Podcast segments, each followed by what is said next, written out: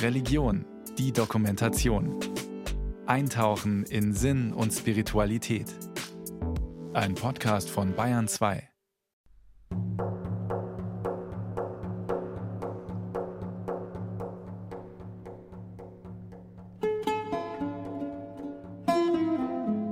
Sodom ist sprichwörtlich. Zusammen mit Gomorra gilt die Stadt als Inbegriff der Sünde, des Lasters, der menschlichen Abgründe. Deshalb, so heißt es, wurde Sodom von Gott mit Feuer und Schwefel zerstört. Aber was war die Sünde von Sodom? Und was sagt das über das Gottesverständnis der Bibel? Nach traditioneller christlicher Lesart ist die Zerstörung der Stadt eine Strafe Gottes für die angebliche Homosexualität ihrer Bewohner. Doch steht das tatsächlich so in der Bibel? Eine Spurensuche.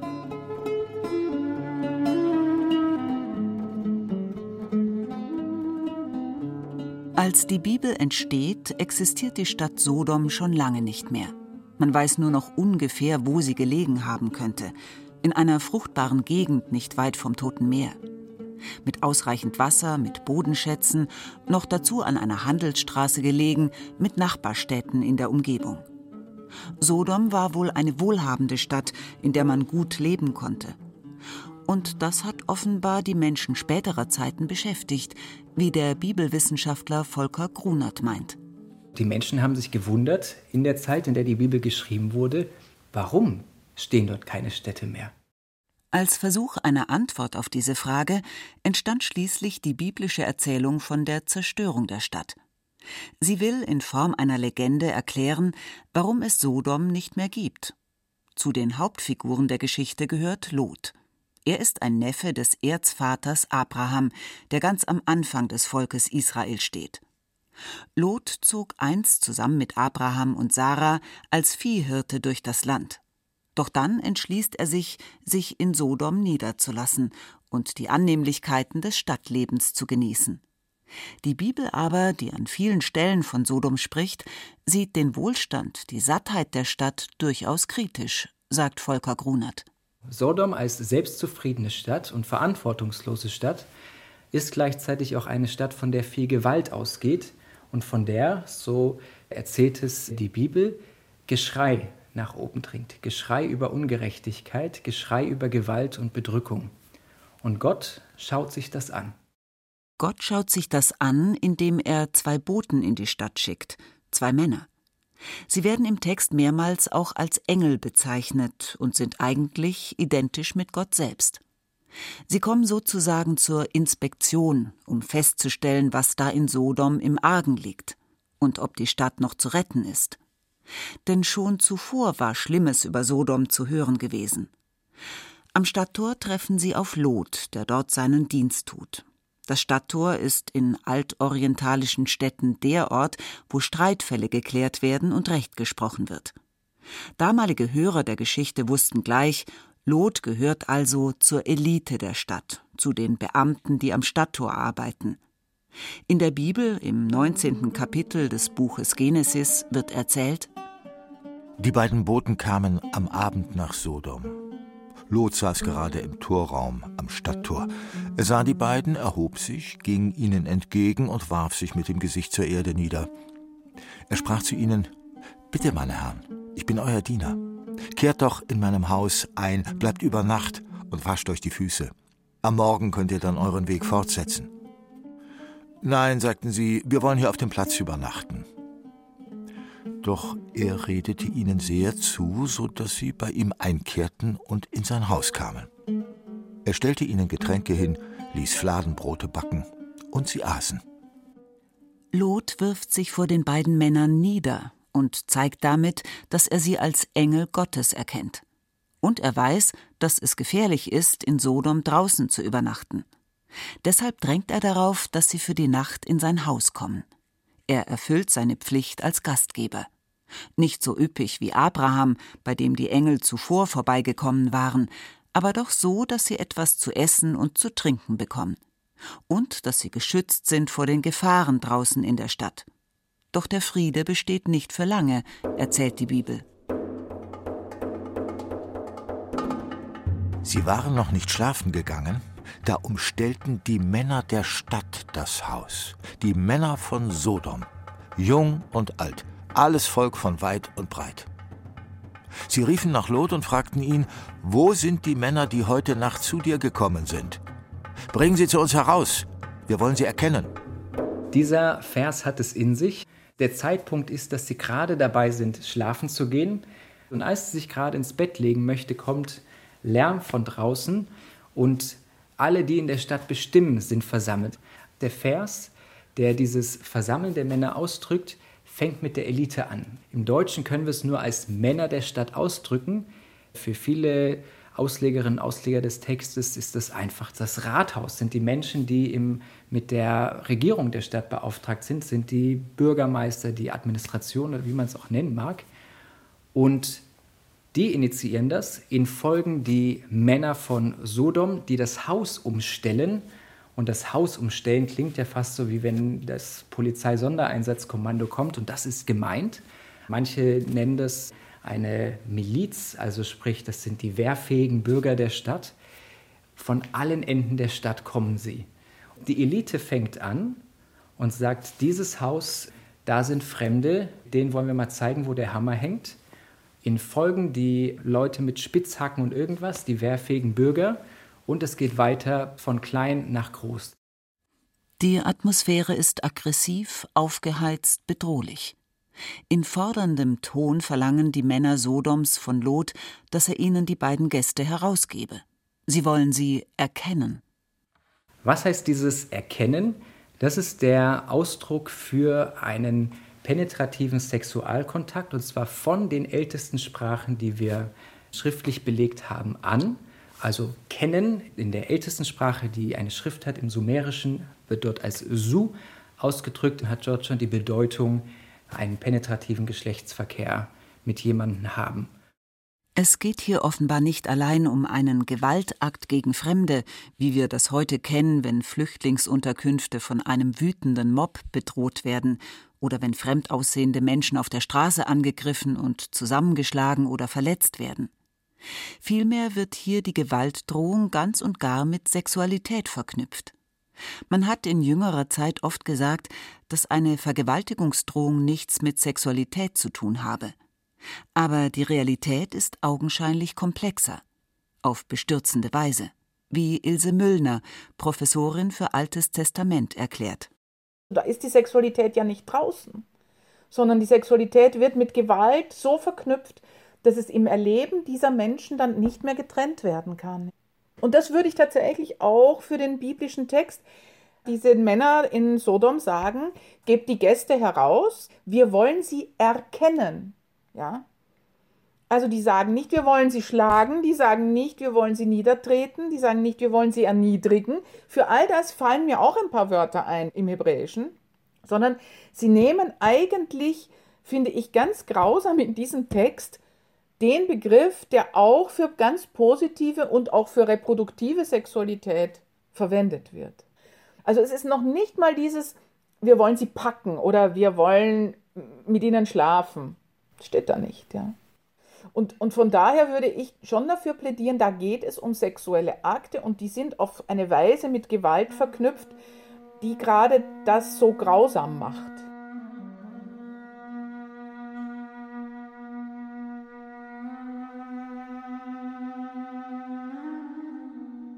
In der christlichen Tradition hat man diese Sätze lange so verstanden, dass die Männer von Sodom allesamt homosexuell seien und sich auf die männlichen Besucher stürzen wollten. Und tatsächlich geht ja hier die Androhung sexueller Gewalt von Männern aus und richtet sich gegen Männer. Ist die Sache also nicht eindeutig? Ganz und gar nicht, sagt die Bibelwissenschaft. Schon die Tatsache, dass unter den Männern von Sodom so eine Art Bürgermiliz zu verstehen ist, wirft ein anderes Licht auf das Geschehen. Die Miliz rückt vor gegen Fremde, die sozusagen unangemeldet in die Stadt gekommen sind, und diese Fremden müssen unterworfen werden, damit klar ist, wer in der Stadt das Sagen hat. Ilse Müllner erläutert. Das ist eine Geschichte über Gewalt mit Sexualität als Waffe und das hat mit homosexuellem Begehren und mit homosexueller Beziehung nichts zu tun. Ja, und auch nicht mit homosexueller Veranlagung. Bei der Vergewaltigung von Männern ist nach wie vor meine These, geht es auch darum, die Männer zu feminisieren oder zumindest als nicht richtige Männer zu markieren. Das heißt, die Fremden werden in die unterlegene Position gedrückt oder sollen in diese unterlegene Position gedrückt werden. Und da geht es nicht um Lust und da geht es eben überhaupt gar nicht um Homosexualität, weil es geht darum zu erniedrigen und eine nicht männliche Position sozusagen zuzuweisen. Darin ist Sodom kein Einzelfall. Öffentliche Vergewaltigungen ziehen sich wie ein roter Faden durch die Geschichte der Menschheit. Gerade wo es um die Markierung von Herrschaftsbereichen geht, um die Klärung, wer oben und wer unten ist im gesellschaftlichen Gefüge, Männer oder Frauen, Einheimische oder Fremde, kommt es immer wieder dazu, dass sexuelle Akte als Mittel benutzt werden, zwischen Herrschenden und Beherrschten zu unterscheiden. Das kennen wir auch aus Kriegen, aus Flüchtlingslagern, aus dem Umgang mit Fremden. Volker Grunert. Wenn wir uns anschauen, was passiert bei großen Eroberungsaktionen durch Übermächte, die andere Gebiete überfallen, sehen wir, wenn die Opfer exhumiert werden, dass häufiger bei den Menschen, die durch solche Eroberungshandlungen zu Tode gekommen sind, im Schambereich Manipulationen vorgenommen wurden, etwa dass Einritzungen stattfinden, dass Dinge in den Anus eingeführt wurden, dass Hoden abgeschnitten werden oder dass irgendetwas mit dem weiblichen Geschlechtsteilen gemacht wird, egal wo wir hinkommen. Es gibt es in Gebieten, die durch die europäische Kolonisation erobert wurden, es gibt es in Gebieten in Südamerika und so weiter, in Europa natürlich auch. Es ist ein Verhalten von zivilisierten Gemeinschaften, dass sie die, über die sie sich als Mächtige erleben wollten, auf dem Weg der sexuellen Erniedrigung vernichten wollen.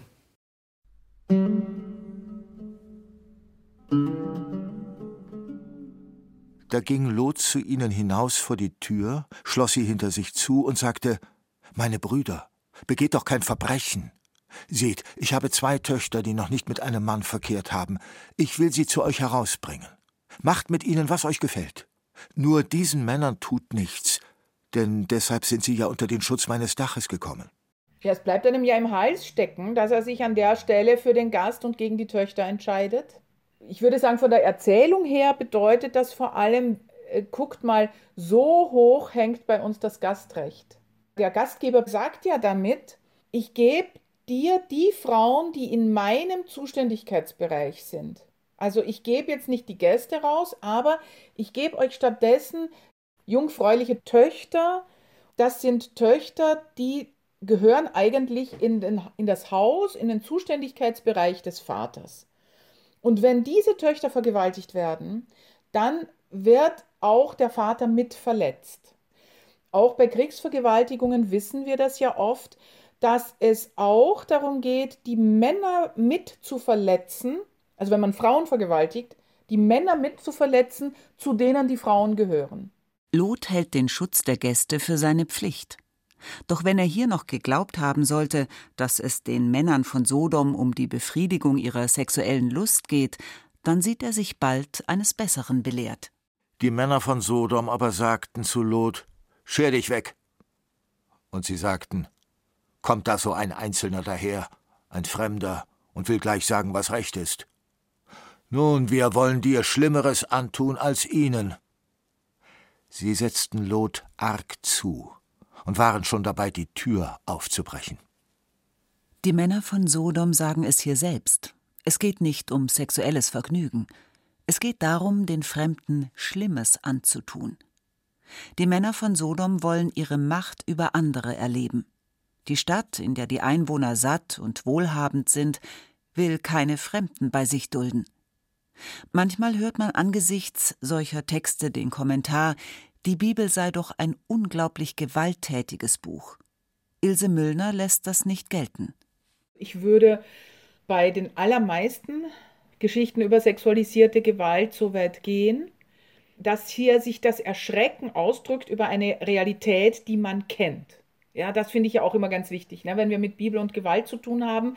Die Bibel hat die Gewalt ja nicht in die Welt gebracht, auch nicht die sexualisierte Gewalt, sondern sie ist von Menschen geschrieben, die die Gewalt aus allen möglichen Perspektiven kennen und die darüber erschrecken. Also ich meine, wenn man sich die Geschichte des biblischen Israel mal anguckt, wie oft sind die Opfer von Großmächten? Ja, da habe ich dann erstmal die Assyrer und dann habe ich die Babylonier und dann habe ich irgendwelche griechischen Heere und die ziehen da alle durch. Und da gehört sexualisierte Gewalt dazu. Sodass ich sagen würde, die kennen sexualisierte Gewalt im engsten Umfeld als Kriegswaffe. Und darüber wird das Erschrecken zum Ausdruck gebracht. Und dann geht alles ganz schnell. Die Männer von Sodom versuchen, in Lots Haus einzudringen. Aber die Engel verhindern dies in letzter Minute. Sie schlagen die Sodomiter mit Blindheit, so dass sie den Eingang zu Lots Haus nicht mehr finden. So endet diese dramatische Konfrontation schon fast komisch. Der wütende, gewaltbereite Mob stürzt von einem Moment auf den anderen in die völlige Hilflosigkeit. Ihr aggressives Machtgebaren weicht der Lächerlichkeit. Sie verirren sich heillos. In aller Frühe aber brechen die Engel mit Lot und seiner Familie auf und verlassen die Stadt. Als die Sonne über dem Land aufgegangen und Lot in der benachbarten Stadt Zoar angekommen war, ließ Gott auf Sodom und Gomorra Schwefel und Feuer regnen vom Himmel herab.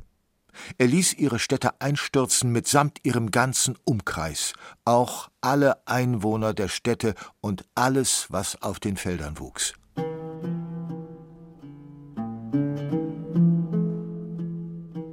Stadt Sodom, so erzählt es diese Geschichte, wird für ihre Fremdenfeindlichkeit und Gewalttätigkeit drastisch bestraft. Sie wird von Gott komplett zerstört. Die Botschaft der Erzählung ist klar. Gott akzeptiert die Gewaltexzesse der Männer von Sodom nicht. Den Engeln geschieht nichts und Lots Familie wird gerettet. Aber natürlich können wir aus heutiger Sicht auch die Frage stellen, ist am Ende in dieser Geschichte Gott nicht genauso gewalttätig wie die Einwohner von Sodom? Oder sogar noch mehr? Der Gott Israels hat auf jeden Fall zerstörerische Aspekte.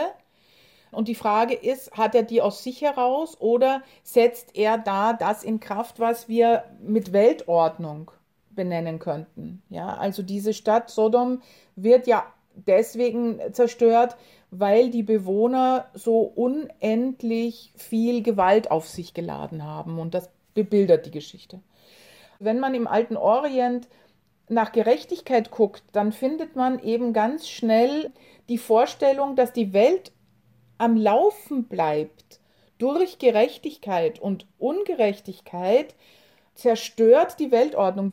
Es ist ein zutiefst zugrunde liegendes Weltbild, das von einer Entsprechung ausgeht zwischen dem, was man in die Welt gibt und dem, was einem zurückkommt. Man könnte sagen, Unrecht und Gewalt dürfen nach altorientalischem Denken nicht bestehen bleiben, weil sonst die Weltordnung zugrunde geht, weil aus Unrecht nur immer neues Unrecht kommt. Ein Gott der Gerechtigkeit kann hier nicht einfach untätig bleiben. Aber vielleicht noch eine Ergänzung, die mir theologisch auch wichtig ist. Wenn es Gott obliegt, für die Gerechtigkeit zu sorgen, dann muss ich es aber auch nicht in die Hand nehmen und dann kann ich meine Rachefantasien abgeben. Es heißt ja nicht, ich hau drauf, schau mal zu, sondern bitte sorge du dafür, dass die ihre gerechte Strafe kriegen. Und ich kann, finde ich, schon Gott so viel Freiheit lassen, die Form des Ausgleichs festzulegen, selbst. Irgendwo zwischen Gerechtigkeit und Barmherzigkeit. Volker Grunert weist noch auf einen anderen Aspekt hin. Während wir oft geneigt sind, Nachsicht mit den Tätern zu haben und gerne ein harmonisches Ende sehen möchten, denkt Grunert konsequent von den Opfern her, die zu Hunderttausenden in der Menschheitsgeschichte sexualisierte Gewalt in Kriegen oder Gefangenenlagern und in anderen Situationen erlebt haben. Gerade für diese Menschen findet er es von höchster Bedeutung, dass es eine Geschichte gibt, die erzählt, dass auf die Täter Schwefel und Steine herabgeregnet sind und Gott sie bestraft hat. Es ist etwas, was für die Menschen, die das nicht erfahren mussten, erstmal etwas nicht Nachvollziehbares ist und etwa auch sehr grausam klingt, dass eine ganze Stadt bestraft wird. Aber es ist eine ganz, ganz wichtige Ressource für Menschen, die solche Formen der Gewalt erlebt haben, dass die Gewalt nicht verschwiegen wird, dass die Gewalt nicht ohne Konsequenzen bleibt und dass sie wissen, dass Gott auf ihrer Seite ist. Und das ist etwas Tröstendes, das ist etwas, das mir selbst Widerstandsfähigkeit gibt, dass ich einerseits eine Geschichte habe, die immer und immer wieder neu weitererzählt wird, nämlich eine Geschichte, die 49 Mal in der Bibel immer wieder erzählt, dass eine Gemeinschaft gewalttätig war und dafür die Konsequenzen tragen musste.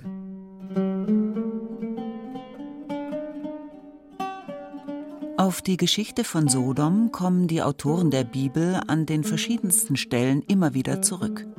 Interessant ist, dass sie fast nie auf den sexuellen Aspekt der Geschichte anspielen. Für sie ist wichtiger, was der Wohlstand aus den Menschen in Sodom gemacht hat. Eine Gesellschaft der Eigensucht, der Fremdenfeindlichkeit, der Abschottung gegen alles, was von außen kommt. Vielleicht am eindringlichsten ist es wohl beim Propheten Ezechiel zusammengefasst. Siehe, dies war die Schuld deiner Schwester Sodom.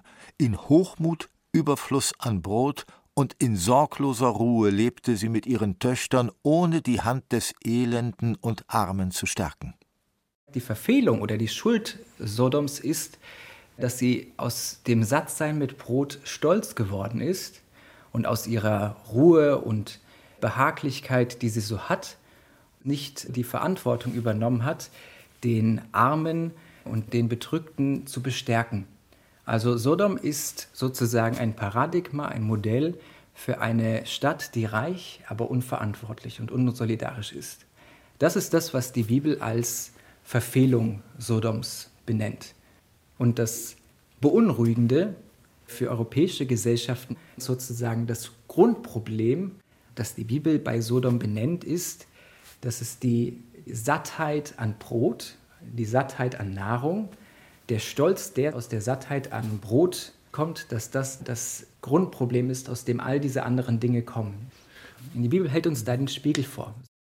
Zugleich ist Gott beim Propheten Ezechiel nicht bloß ein strafender Gott, sondern ein Gott, der hofft, dass Menschen sich wieder dem Recht und der Gerechtigkeit zuwenden. Ein Gott, der für alle ein gutes Leben wünscht. Eine Hoffnungsperspektive auch für gewalttätige Zivilisationen wie Sodom. Im Buch Ezechiel spricht Gott Aber ich werde ihr Schicksal wenden.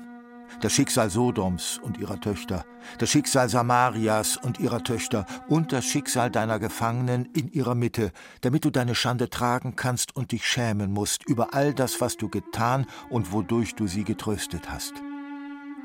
Du aber und deine Töchter, auch ihr werdet in euren früheren Zustand zurückkehren. Der Prophet sagt, dass so wie in Sodom wieder alles gut werden wird, so auch in den anderen Städten, die Böses getan haben, wieder alles gut wird.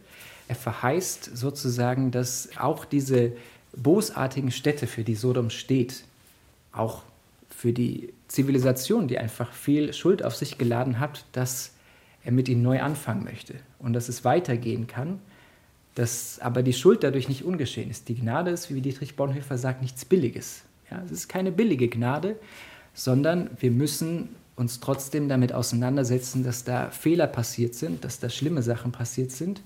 Die sind nicht ungeschehen, sondern wir sind durch die Sodom-Geschichte gezwungen, sie uns anzuschauen. Anschauen wird auch eine Aufgabe für die Kirche sein, die über Jahrhunderte die Schuld an den Gewalttaten von Sodom der Gruppe der Homosexuellen in die Schuhe geschoben hat, mit bösen Folgen. Diejenigen, die man beschuldigte, Menschen des gleichen Geschlechts zu lieben, wurden im Verlauf der Kirchengeschichte als Verbrecher wider die Natur oder als Sodomiten gefoltert, kastriert, geblendet oder auf dem Scheiterhaufen verbrannt. Jene aber, die in der Erzählung von Sodom angeprangert werden, die kriegerischen Massenvergewaltiger aller Zeiten, blieben unsichtbar im Windschatten der Geschichte. Ein Skandal, der bisher noch nicht aufgearbeitet worden ist, mit weiteren bösen Folgen. Ilse Müllner meint, also das ist ein total heftiger Skandal und ich fürchte auch der Umgang mit sexualisierter Gewalt oder sexueller Gewalt innerhalb der Kirche hat etwas damit zu tun, dass es für Schwule und Lesben innerhalb dieser Kirche so wenig Möglichkeiten gibt, ihre Sexualität reif und offen auszuleben. Also dieses verdeckte und verknurkste und nicht sich eingestehen, also dieses ganze Thema, das ist ja ein Riesenfeld, das aufgearbeitet werden muss.